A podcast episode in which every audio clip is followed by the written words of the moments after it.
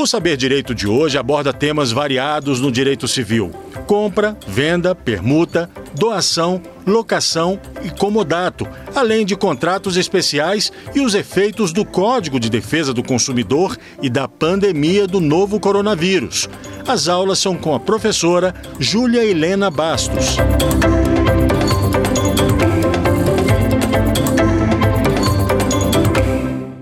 Olá, pessoal! Chegamos à nossa quinta e última aula. Para quem não se lembra, esqueceu meu nome, eu não, não assistiu às outras aulas, eu me chamo Júlia Helena e meu objetivo aqui é um intercâmbio, uma troca de ideias sobre os contratos. Alguns mais especiais, algo específico, não toda a parte contratual que é muito grande. Certo, vamos lá. No decorrer da semana, nós falamos aqui algumas coisinhas né? Começamos com a origem dos contratos e quando falamos nas origens dos contratos e de todos os contratos que abordamos até agora, nós falamos uma coisa, uma palavrinha que eu não sei se vocês se recordam. Pacta sunt servanda. O que isso quer dizer? Que um contrato obriga as partes envolvidas. Isso significa dizer que o contrato gera obrigações, certo? Aquele contrato, como alguns dizem, será a lei entre as partes. Mas então, será que eu tenho alguma. Vai acontecer alguma vez dessas leis, desse contrato, ser flexibilizado? Se sim, quais são as situações? Bom, vai parecer que eu estou me contradizendo, mas não é. Fique calmo que eu vou explicar a minha próxima afirmação. Os contratos, as cláusulas contratuais podem sim ser flexibilizadas. Calma, você vai entender. Primeiro de tudo, essa flexibilização, ela é algo excepcional, não é a regra. E vai acontecer em situações bem específicas. Quais são elas? Quais são as duas maiores situações que geram uma flexibilização de contratos? A primeira, a primeira foi a introdução do Código de Defesa do Consumidor na nossa legislação. Por quê? Bom, à medida que nós fomos conversando nessa semana, sempre que falávamos de contratos, principalmente de fornecedores, principalmente de pessoas jurídicas com pessoa física, nós falamos para se ter cuidado, principalmente com pontos relacionados à clareza. Ter cuidado com as chamadas cláusulas leoninas. Não foi? Falamos isso algumas vezes. Por quê? Bom, o motivo principal é justamente esse: o Código de Defesa do Consumidor. Vamos ver como é que ele flexibiliza isso? Vamos ver os efeitos dele? Pois bem, a nossa legislação hoje em dia ela é uma legislação que visa o social, visa a sociedade. Tanto é que com a evolução dos contratos, nós tivemos três novos princípios que foram incorporados ao direito contratual. Lembra deles? Boa-fé, equilíbrio das partes no contrato e função social do contrato. Lembra que eu falei que esses princípios possibilitaram, não é que é uma regra, que o Estado, vez por outra, vez por outra, intervisse em alguns contratos. Dissesse, por exemplo, algo com relação à sua aplicação, como devem ser entendidas, e, foi, e juntamente com esses princípios e o Código de Defesa do Consumidor, que eu tive uma mudança de 1990 para cá. Vamos exemplificar. Bom, qual é o principal objetivo do Código de Defesa do Consumidor? Garantir o equilíbrio entre fornecedor de serviço, entre vendedor e consumidor. Por quê? Nos termos do próprio Código de Defesa do Consumidor, o comprador, o próprio consumidor, ele é uma pessoa hipossuficiente. Em que sentido? Ele está em desvantagem da pessoa jurídica que lhe presta um serviço. Isso é regra? Depende. Depende. Mas o nosso legislador entendeu que era necessário para que eu garantisse o cumprimento daqueles princípios, principalmente o equilíbrio entre as partes, que eu tivesse uma legislação que falasse isso, né? que estabelecesse essa hipossuficiência. E o resultado disso foi que mudou um pouco o meu panorama contratual. Olha, e não é que eu não estou dizendo que antes do Código de Defesa do Consumidor eu não tinha flexibilização de algumas cláusulas. Não é isso que eu estou dizendo, não.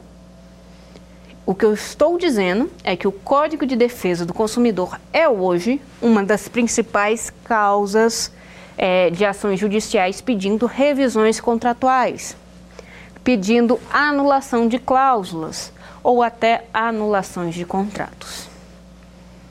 Percebe? Bom, contratos é uma disciplina, são coisas que existem em todos os campos, né? ultrapassam o direito civil, falamos isso aqui também. Mas quando eu falo de relação de consumo, principalmente pessoa jurídica, pessoa física, eu tenho que respeitar o Código de Defesa do Consumidor. E o que, que esse código diz no que diz respeito a contratos?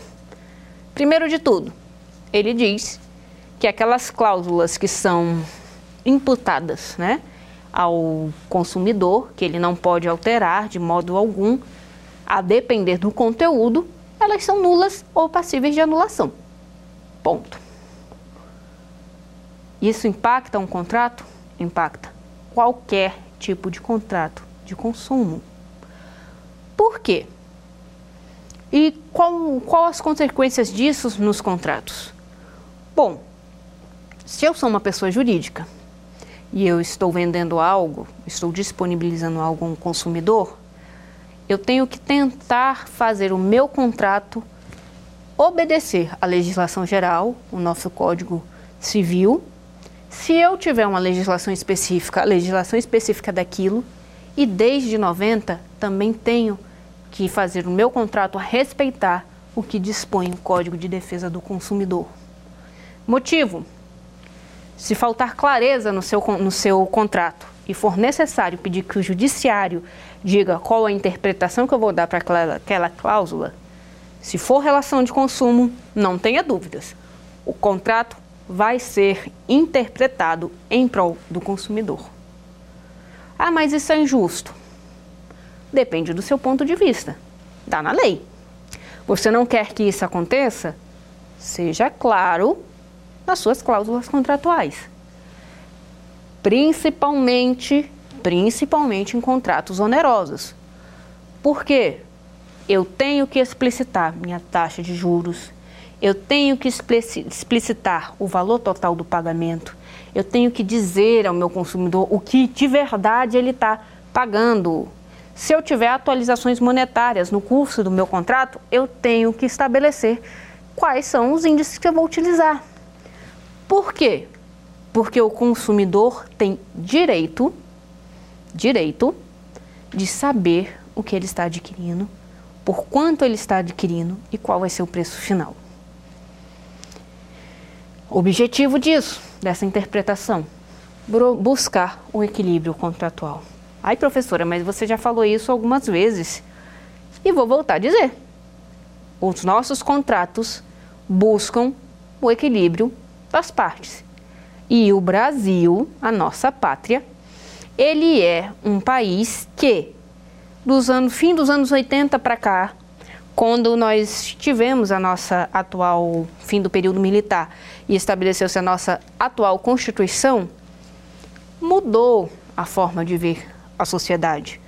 Passou a ser uma pátria, uma Constituição mais social. Exemplo, no mundo todo, mas passou a ser uma, uma Constituição mais social.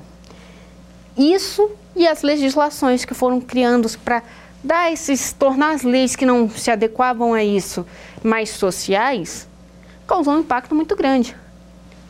Volto a dizer, uma dessas legislações, o Código de Defesa do Consumidor. Ok, Código de Defesa do Consumidor, tá, já entendi. tem os meus meu contrato, ele pode modificar, mas a pessoa não leu. Bom, quando eu falo numa relação de hipossuficiência, o que eu estou dizendo? Eu estou dizendo que uma das partes tem os mecanismos ou maior meios de se beneficiar ou de impor sua vontade sobre a outra. Tá? Certo? Contratos. Os que nós tratamos aqui, todos os contratos eram consensuais. Certinho? Certo. Contrato consensual. A pessoa não foi obrigada a assinar. E aí, por que, que eu tenho que rever as cláusulas? Será que aquela, aquele contrato foi possibilitado a discussão ao consumidor? Uma coisa às vezes que parece simples, mas que as pessoas não se atentam. Eu disponibilizei aquele contrato, pelo menos para leitura prévia antes da assinatura? Começou a vir aí à sua mente uma série de contratos que são assinados sem que a pessoa sequer leia, né? Que não tem tempo para ler, não é? Pois é. É por conta de atitudes assim que foi feito o Código de Defesa do Consumidor. Por quê? Para você contratar, se você não quiser assinar, você não vai contratar o serviço. Você precisa. E aí, é justo? Preciso da intervenção estatal? Preciso. Então vamos lá. Foi isso, é disso que cuida o Código de Defesa do Consumidor. Ah, é só disso? Não. Ele vai muito, muito além do que os contratos. Ele pega todas as nuances de uma relação de consumo. Mas trazendo para o nosso tema, direito contratual, é uma das coisas que temos que estar mais atentos. Principalmente se você militar para empresas. Por quê? A depender da sua consultoria em determinado contrato, você pode ou não gerar um excesso de ônus ao seu cliente. E, gente, vamos combinar uma coisa? Quando a gente presta uma consultoria, pode ser, não, precisa ser no nosso próprio escritório, mas é o nosso nome que está envolvido. E você não se sentiria mais tranquilo ou não ficaria melhor se você prestasse as informações necessárias? Todas as informações? Fizessem as sugestões que evitassem o prejuízo do seu cliente? Muitas vezes o cliente não vai aceitar as sugestões que são dadas. Fato, mas você cumpriu com a sua obrigação. Código de Defesa do Consumidor. Meus contratos de consumo, que envolvem relação de consumo, tem que respeitar o que diz o código. Ah, mas eu segui o que está no, no, no, Código Civil, eu segui o que está na minha legislação especial. Não tem que ser anulado. Se você não seguiu também o Código de Defesa do Consumidor, sinto muito te dizer, o seu contrato é passível de reforma perante o Judiciário. E isso aí, meu filho, é uma coisa que já foi pacificado, não tem para onde a gente correr. Fiquei na dúvida, tenho alguns problemas, não entendi, tenho falta clareza. O juiz vai ter que interpretar de um jeito que favoreça o consumidor. Por que, que eu estou repetindo isso? Você quer evitar problemas? Você quer evitar é, digamos assim, ter que efetuar o pagamento de uma série de, umas, de coisas corrigidas porque o seu contrato foi omisso, seja claro. Utilize palavras mais simples. Para quê? Para que não haja essa flexibilização. Quando eu falo que o Código de Defesa do Consumidor ele veio para flexibilizar, que ele pro, proporciona a busca do equilíbrio das partes de um contrato, eu estou também dizendo, eu estou também dizendo que ele me tra ele traz deveres para ambas as partes. Também não é assim. Eu tenho parâmetros. A relação é hipossuficiente. Mas um contrato obriga ambas as partes. Então, se eu quero uma revisão, se eu necessito de algo nesse sentido, eu vou ter que ter essa paridade entre as coisas. Entendido aqui? O que, que eu estou dizendo com tudo isso? Sabe aquela história que o pacta sunt servanda, o que foi estabelecido em contrato a lei? Pois é, lembre-se que até as leis são revogadas, até as leis são alteradas. Então, um contrato pode ser alterado, pode ser anulado. Pode ser todo o contrato? Pode. Pode ser cláusulas específicas? Pode. Vai depender do pedido. Estou pelo consumidor, estou analisando um contrato do ponto de vista do consumidor. Vamos ver se o vendedor, se a outra parte, o outro contratante, cumpriu em integralidade aquilo que era necessário. Se não, está ali a minha brecha. Está ali o direito que eu, vou, que eu vou buscar a aplicação.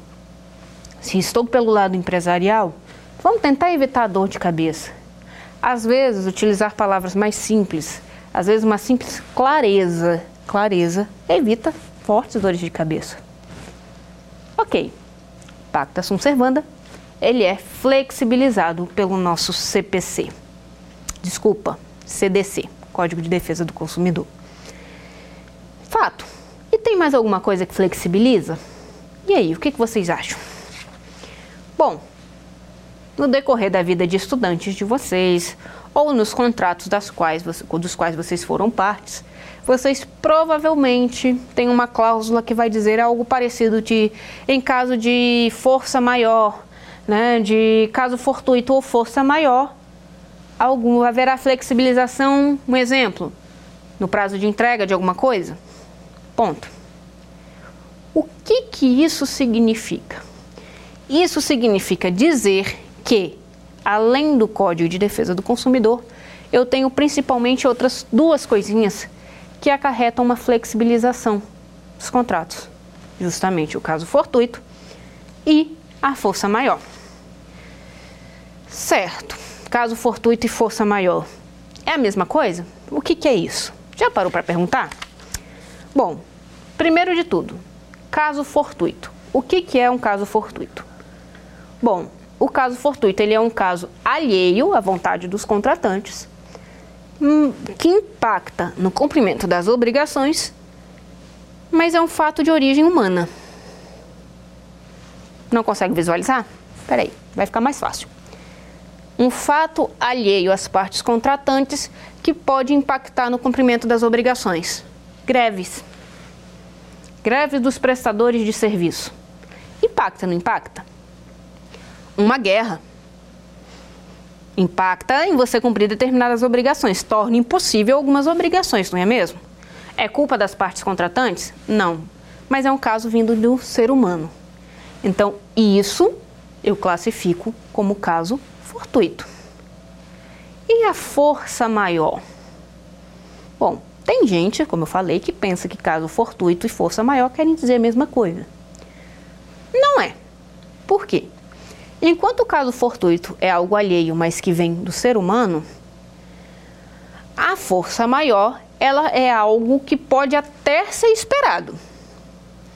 Vai impactar no cumprimento das obrigações, mas vem de uma força da natureza, vem da natureza.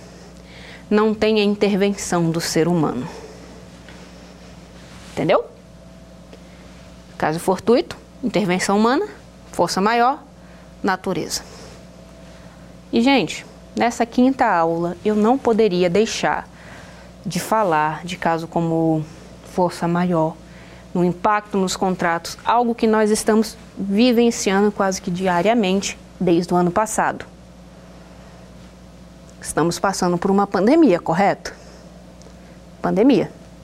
Está em voga, tá? É um dos assuntos que mais temos nos noticiários e que tem impactado todos os campos todos os campos, inclusive o campo do judiciário, inclusive o direito contratual. Verdade, não é?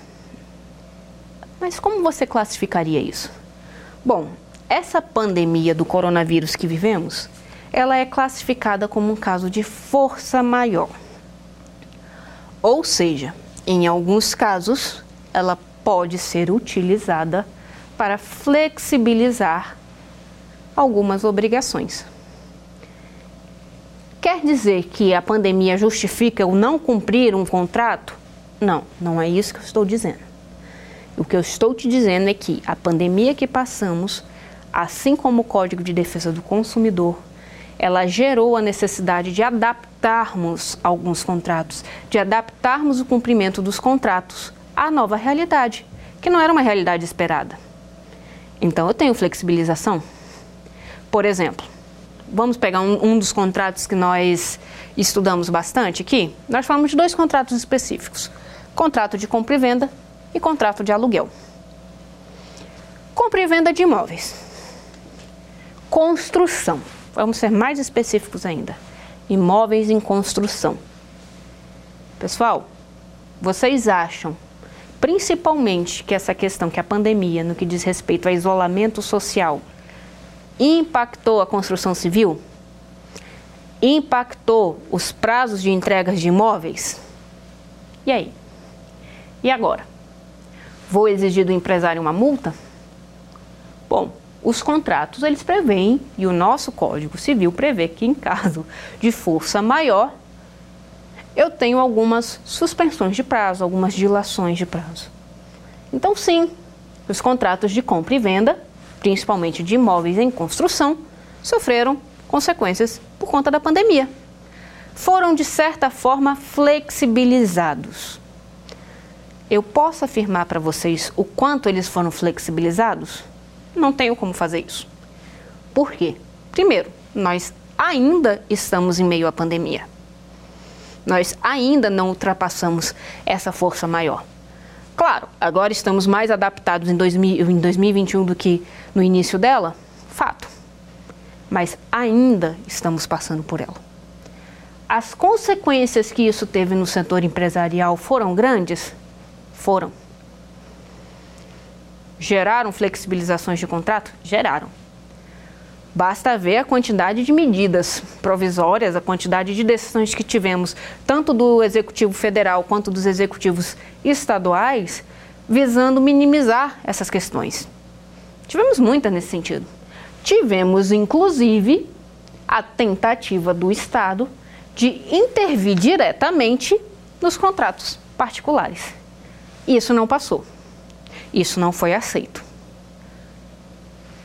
Mas se gerou uma conversa muito grande. Nós tivemos também contratos de locação. Foi impactado? Vocês acham que foi? Com certeza. Muitos contratos que tinham a previsão de correção por mera liberalidade, sem até que fosse necessário recorrer ao judiciário, por acordo entre as partes, resolveram congelar, digamos assim, congelar algumas atualizações. E aí? O que, que acontece com o meu pacta sunt servanda? Ele é lei, ele é regra.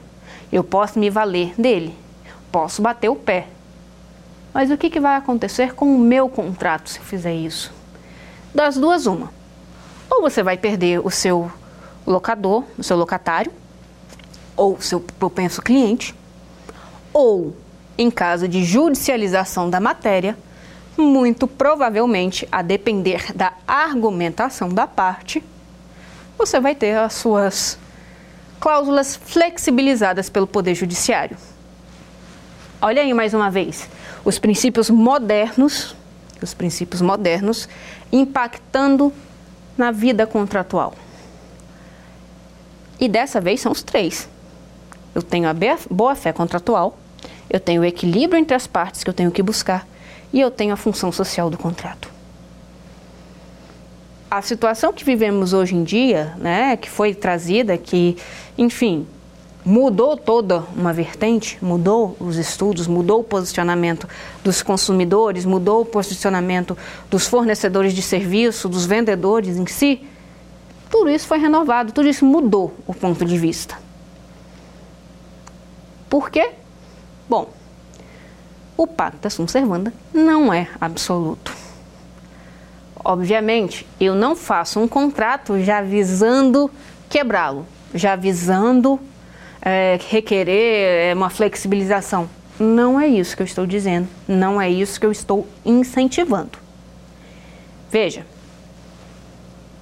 força maior, caso fortuito, CDC três coisas que nós temos que tomar muito cuidado. O CDC, eu tenho uma previsibilidade, porque eu já conheço o código. Então é fácil adequar o meu contrato a isso.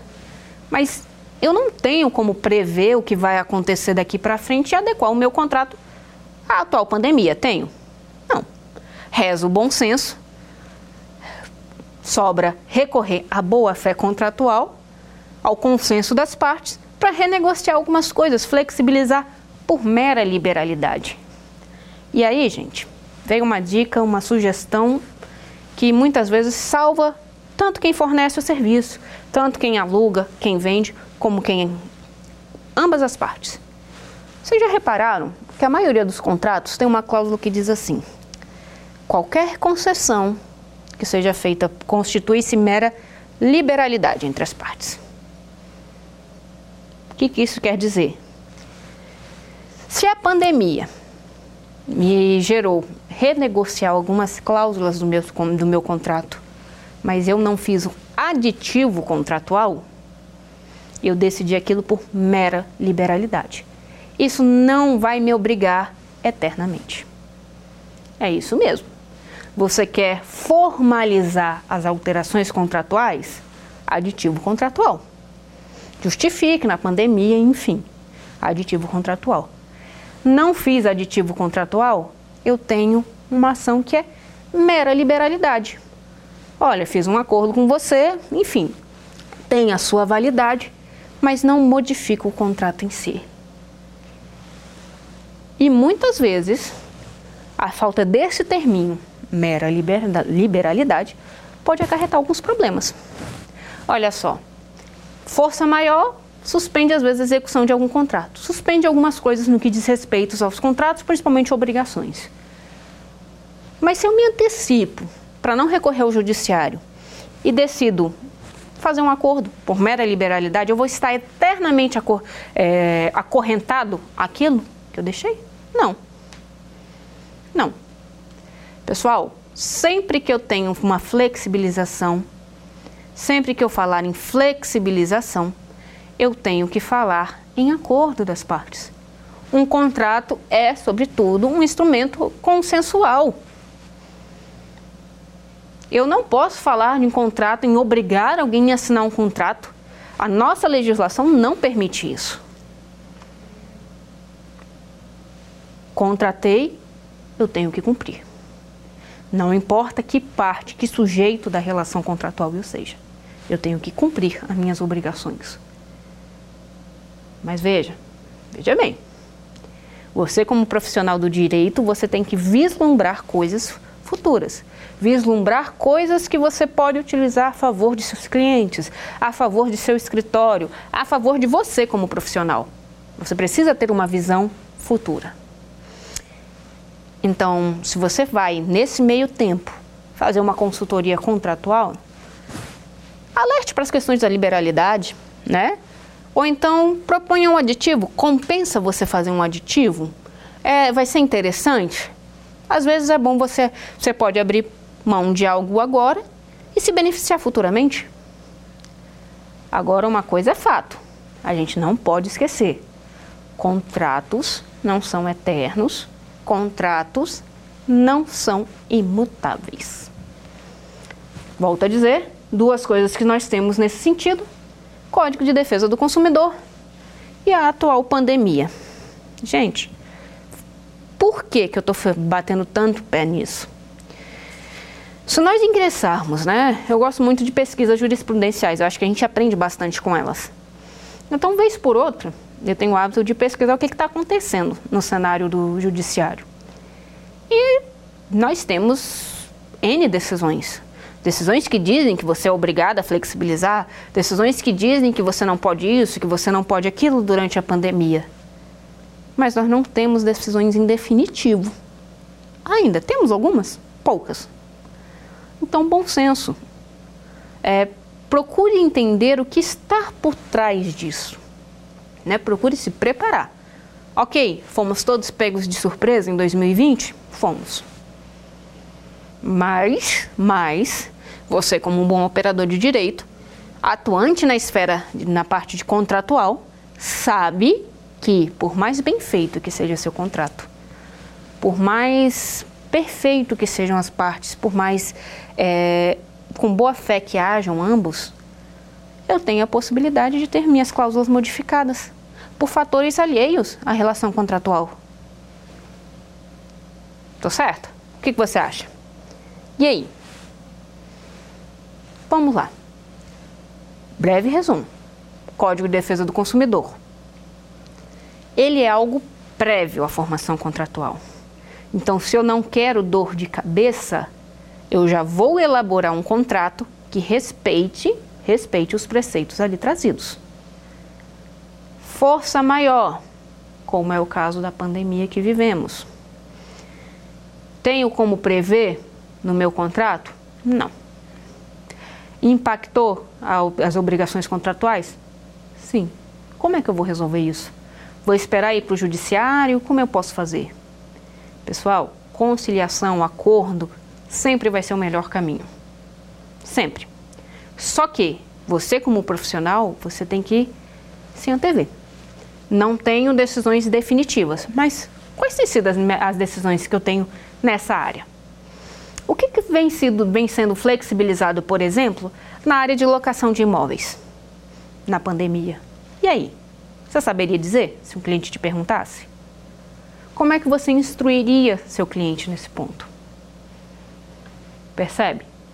Eu apresentei para vocês, estou apresentando aqui para vocês duas coisas que flexibilizaram os nossos contratos nos últimos tempos.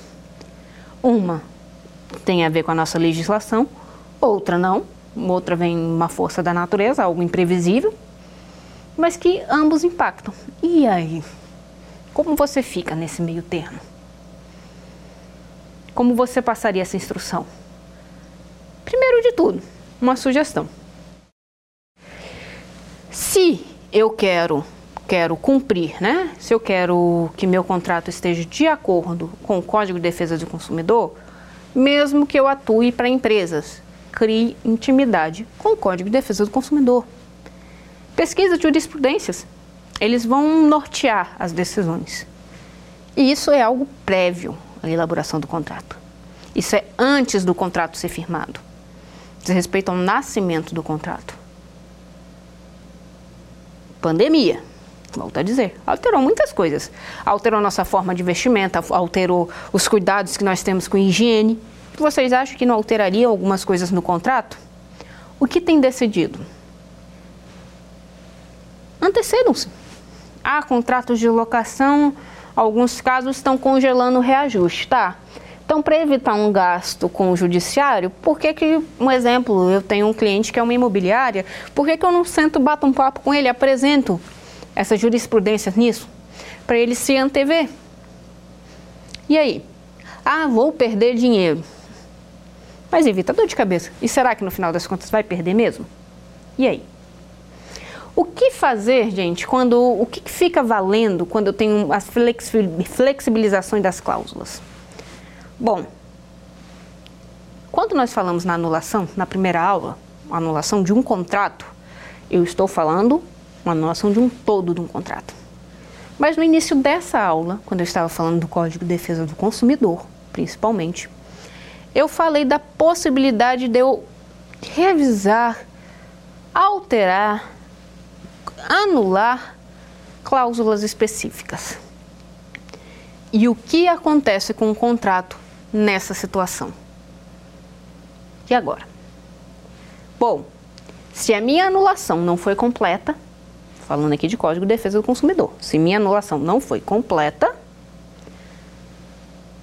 todo o resto do contrato tem validade, salvo o que foi declarado nulo. E vai ser declarado nulo por quem? Pelo Poder Judiciário, por uma sentença transitada e julgada. Entendido? Não é que você vai ter que fazer um novo contrato. Não. Se não foi anulação total, foram de cláusulas, são aquelas cláusulas que foram declaradas nulidade. O restante do contrato permanece intacto. Ah, mas eu quero uma revisão completa do meu contrato. Aí vai depender do que você vai pedir perante o judiciário. Por que, que você quer revisão completa? O que, que você vai alegar? E aí entra o cuidado que o advogado empresarial tem que ter nos trejeitos com o Código de Defesa do Consumidor.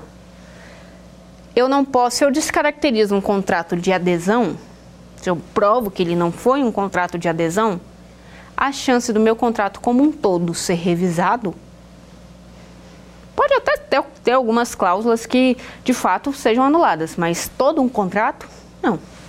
as minhas chances vão cair. Tá, falar de decisões judiciais assim é especular? De certa forma. Mas nós temos uma previsibilidade. Como? Pesquisando jurisprudência. Então, temos aí os contratos que respeitam o Código de Defesa do Consumidor são os contratos que menos serão alterados pelo Judiciário. Por quê? Porque o, contratante, a parte, né, fornecedor de serviço, ele cuidou em respeitar principalmente o equilíbrio contratual. E é aquilo que eu volto a dizer. Se eu respeito todos os princípios, se eu cumpro todos os requisitos, eu não vou ter o que ser anulado. Isso diz respeito ao Código de Defesa do Consumidor. Entendido? Ficou claro até aqui? Ótimo.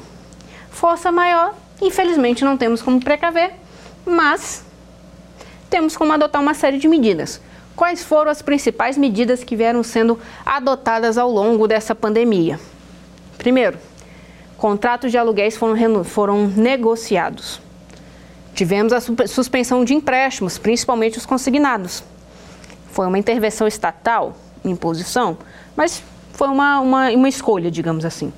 Os índices de alguns reajustes foram congelados. As obrigações de algumas obrigações em contratos que antes eram assumidos com datas tiveram sua foram adiados, né? não teve como ser cumprido. Multas por descumprimentos contratuais não foram cobradas, foram suspensas. Esses foram as principais, os principais impactos, as principais adequações que a gente pesquisando percebe que ocorreu no, no ramo contratual. Isso em, pro, em, em relação à pandemia. E aí? Como é que o judiciário se posiciona nisso? Volto a dizer. Por hora, no que diz respeito à pandemia, ainda temos uma certa instabilidade, ainda estamos firmando alguns entendimentos. No que diz respeito ao Código de Defesa do Consumidor, se você se preparar bem, você consegue se antever às decisões. Isso é fato. Bom, vamos ver se a gente entendeu bem essa questão, essas influências desses dois, antes de revisarmos um pouco tudo que vimos? Vamos passar para o nosso quiz? Vamos lá?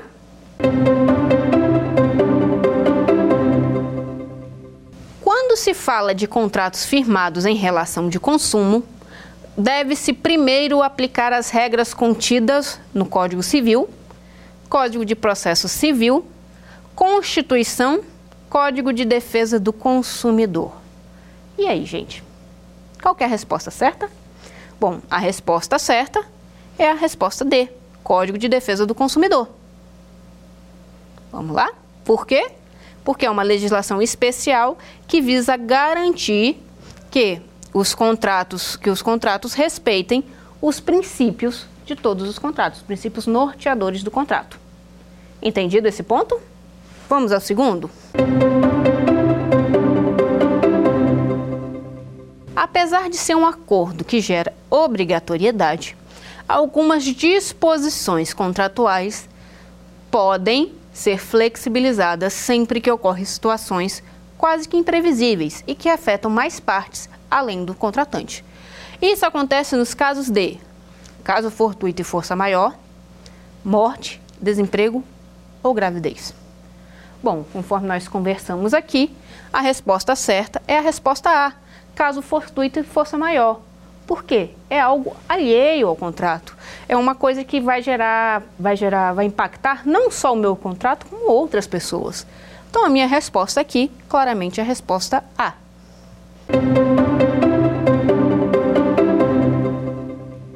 Em casos semelhantes ao vivido durante a pandemia do, da Covid-19, apesar das normas especificadas na legislação, foi necessária uma flexibilização da aplicação das cláusulas contratuais.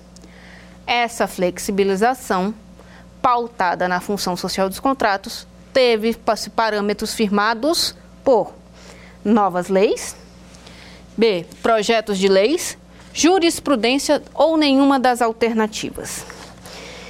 E aí, gente, o que é que pautou? Qual vocês acham que é a resposta? Resposta C. A função social do contrato, eles estão tendo seus parâmetros firmados pela jurisprudência. o que vem a ser a jurisprudência, as decisões reiteradas dos tribunais. Entendido até aí?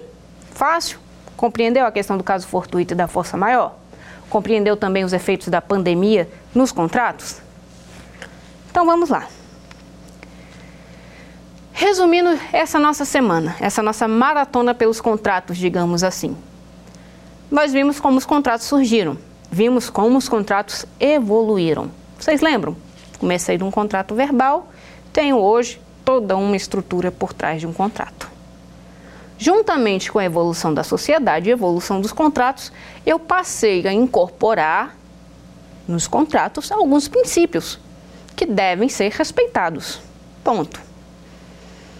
Além dos princípios, eu tenho requisitos básicos. Os requisitos comuns a todos, todos, todos os contratos que temos são diz respeito principalmente à capacidade das partes de contratar, diz respeito ao objeto contratado ser lícito e diz respeito à legitimidade de contratar.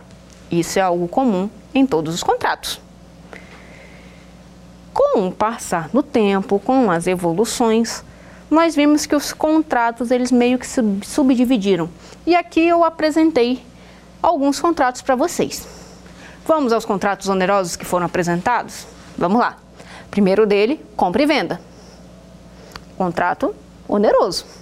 Envolve pagamento. Eu dou a uma pessoa um bem, um patrimônio, mediante pagamento. A contraprestação dela será um pagamento. Certinho? Permuta eu tenho quase que a aplicação de todos, todos, tudo que diz respeito ao contrato de compra e venda. Só que aqui eu vou fornecer um bem mediante troca. Permuta é troca. Então eu vou receber algum bem, algum patrimônio que não seja dinheiro. Permuta. Vamos lá. Nós vimos também o contrato de locação. O contrato de locação também é um contrato oneroso. Ele também envolve pagamento como contraprestação. Mas o que diferencia ele dos demais é que ele é um contrato temporário. Eu tenho um prazo determinado. Com relação à locação, nós ainda vimos que temos algumas espécies, certo? Locação de imóvel, de imóvel urbano, locação de imóvel em condomínio, locação de imóvel rural. Você lembra em que, que a locação de imóvel urbano pode se dividir? Quais são as espécies de imóveis urbanos que eu tenho para alocar? Não? Então vamos lá. Imóvel residencial, qual a finalidade? Residência. Imóvel comercial, qual a finalidade? Exercício de atividade comercial. Ponto. Posso trocar por mera liberalidade a, a, a destinação do meu imóvel? passar ele porque eu quero, eu quero que ele deixe de ser residencial e passe a ser comercial. Posso? Não, não posso. Isso é vedado. Uma locação feita para fins residencial, residenciais, ela será uma locação residencial. Uma locação feita para fins comerciais, ela será uma locação feita para esses fins. Ponto. Locação de imóveis em condomínio. O que muda aqui? Bom, a principal mudança diz respeito à questão de, das obrigatoriedades das taxas. Primeiro, uma pessoa que aluga um imóvel em condomínio, ela tem que estar ciente de que, além das obrigações assumidas em contrato, ela está aceitando, aceitando as regras contidas na convenção de condomínio. Também ela vai estar aceitando arcar com a, a possibilidade de arcar com as taxas ordinárias. Que são as taxas ordinárias? Taxa de condomínio, comum, utilização dos bens, manutenção do prédio, comum. E as taxas extraordinárias? Para quem fica? Bom, as taxas extraordinárias, elas dizem respeito, elas são obrigatoriedade do proprietário do imóvel. Não podem ser repassadas ao inquilino. Certinho? Vamos agora ao imóvel rural locação de imóvel rural, nós conhecemos geralmente como arrendamento. ouvimos falar muito, arrendamento. Cedo, né, te forneço por um tempo determinado meu imóvel rural para que você desenvolva determinadas atividades. Diferença, enquanto os imóveis de locação né, urbanos, eles são regidos pela lei do inquilinato, os imóveis de locação rural são regidos pelo Estatuto da Terra. Eu posso vincular o meu pagamento a outras coisas que não seja uma contraprestação mensal. Vantagem de um contrato de arrendamento, de um contrato de locação de imóvel rural. Evita, evita que a pessoa tente pleitear no juízo o uso capião do seu imóvel. Evita uma dor de cabeça. Certinho?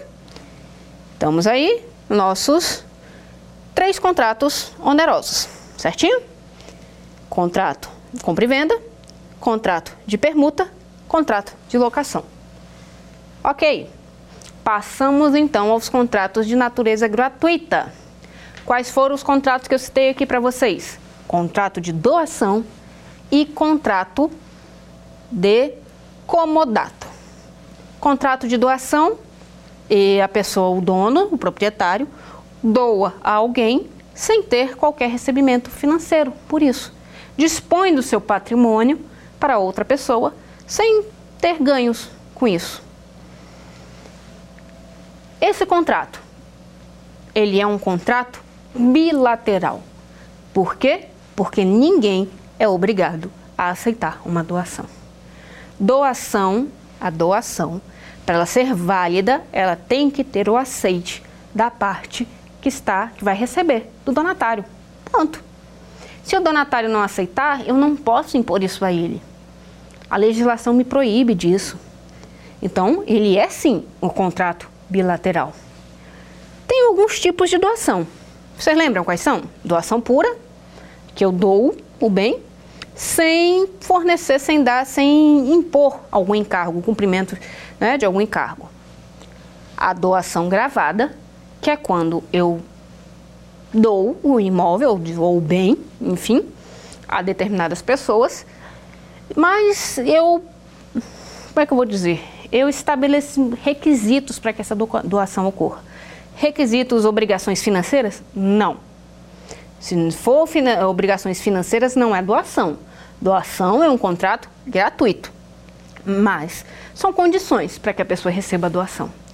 E temos a doação é, é, convencional, uma doação futura. Né? O que, que seria isso?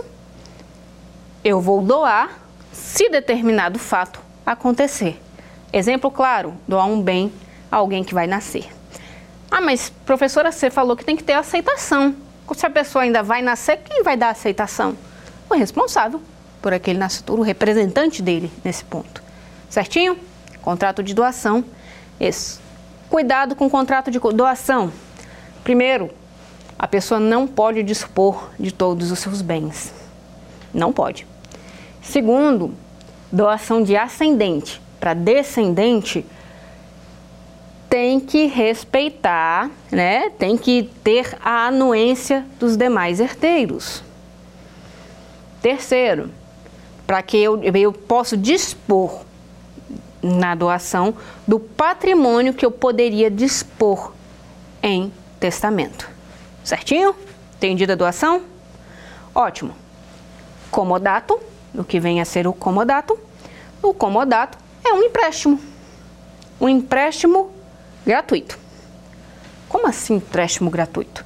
Eu vou te emprestar determinado bem para que você cumpra um requisito, seja cuidar da terra, enfim, é, cuidar de alguma coisa, mas não envolve ônus financeiro, não envolve pagamento. Por quê? Porque o contrato de comodato, ele também é um contrato de natureza gratuita.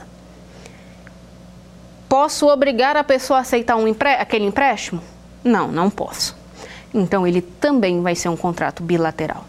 Percebam aqui que todos os nossos contratos, para terem validade, têm que ter consentimento das partes. Eles são contratos consensuais. Certinho? Cinco contratos comuns. Tratei numa aula específica de dois contratos que têm chamado muita atenção agora. Lembra quais são? Contrato de participação em consórcio, contrato de corretagem ou contrato de pagamento de corretagem. Contrato de consórcio. Primeiro de tudo, é contrato? é contrato. Então, eu vou respeitar as normas gerais de um contrato, certinho? Capacidade civil, é, possibilidade do pedido, aqueles requisitos que nós já comentamos bem aqui, esses mesmo, tenho que cumprir. Mas eu tenho requisitos específicos. Eu tenho uma legislação específica aplicada a ele. Diferenças do contrato de consórcio para os demais. Contrato de consórcio é um contrato oneroso? Aham. Uhum. É um contrato bilateral? É. Mas quem são as partes do contrato? Aqui as partes do contrato será o consorciado e será a administradora, a gestora daquele grupo. Certinho?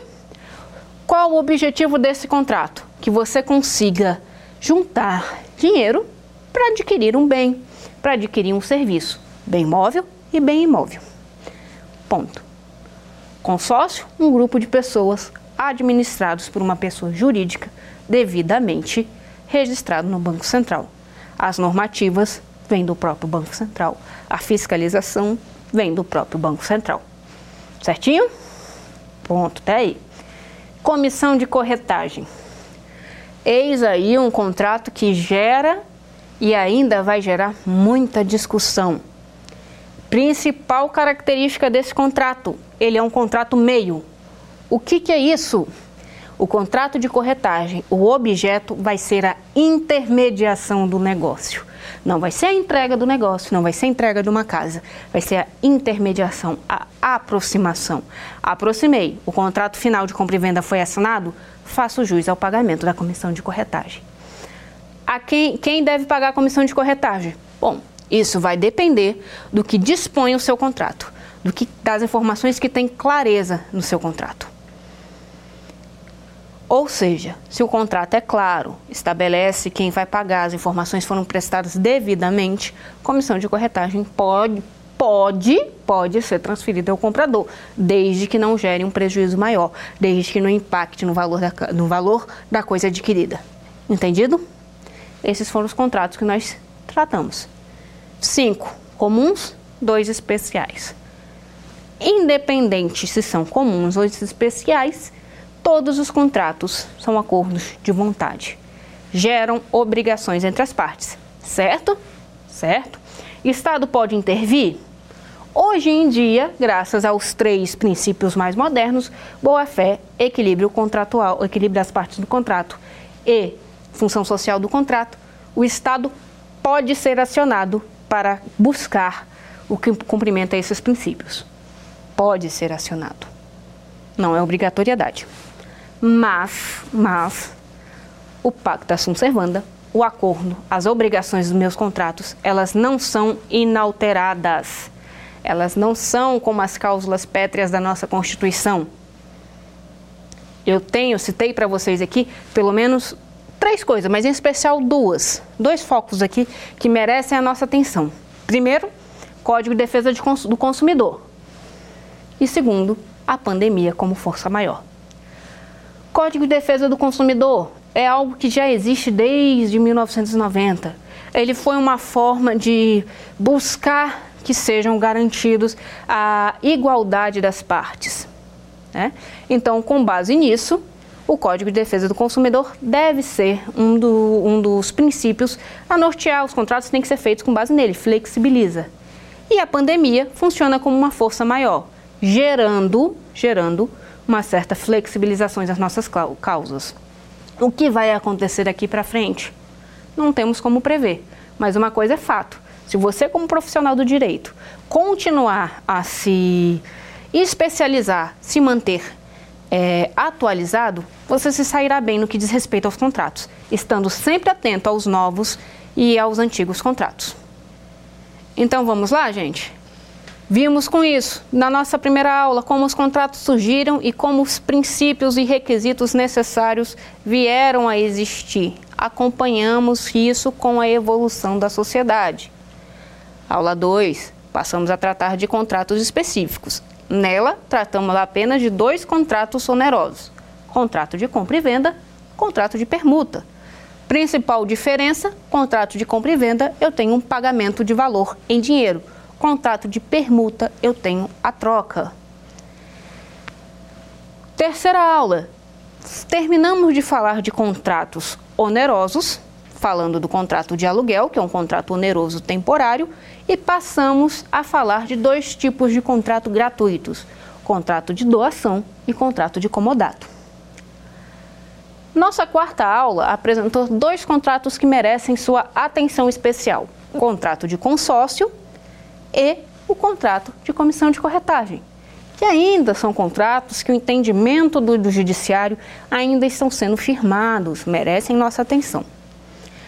Por fim, e não menos importante, nós tratamos de dois aspectos que vão impactar com, no, com o cumprimento das obrigações assumidas nos contratos, que é Código de Defesa do Consumidor e a pandemia que vivemos. Código de Defesa do Consumidor antecede a formação do contrato. Se eu não quero que as minhas cláusulas sejam modificadas, eu tenho que elaborar um contrato que respeite isso.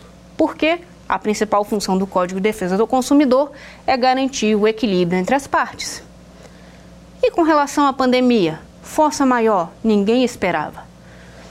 Temos entendimentos pacificados? Não, estão se criando. Mas sempre, sempre respeitando a boa-fé contratual e o equilíbrio das partes. Por isso que houveram algumas flexibilizações, muitas delas sendo mera liberalidades. Bom, espero que tenham compreendido a matéria. É, busquem sempre estar atento às jurisprudências, principalmente para poder atuar na área contratual. Lembre-se, se você presta uma consultoria bem feita na área contratual, você evita que o judiciário fique abarrotado com ações desnecessárias. Muito obrigada. Quer dar uma sugestão de tema para os cursos do Saber Direito? Então mande um e-mail para a gente, saberdireito.stf.jus.br ou entre em contato por WhatsApp. O número é esse que aparece na tela. Você também pode acompanhar as aulas pela internet. Acesse tvjustiça.jus.br ou nosso canal no YouTube, TV Justiça Oficial.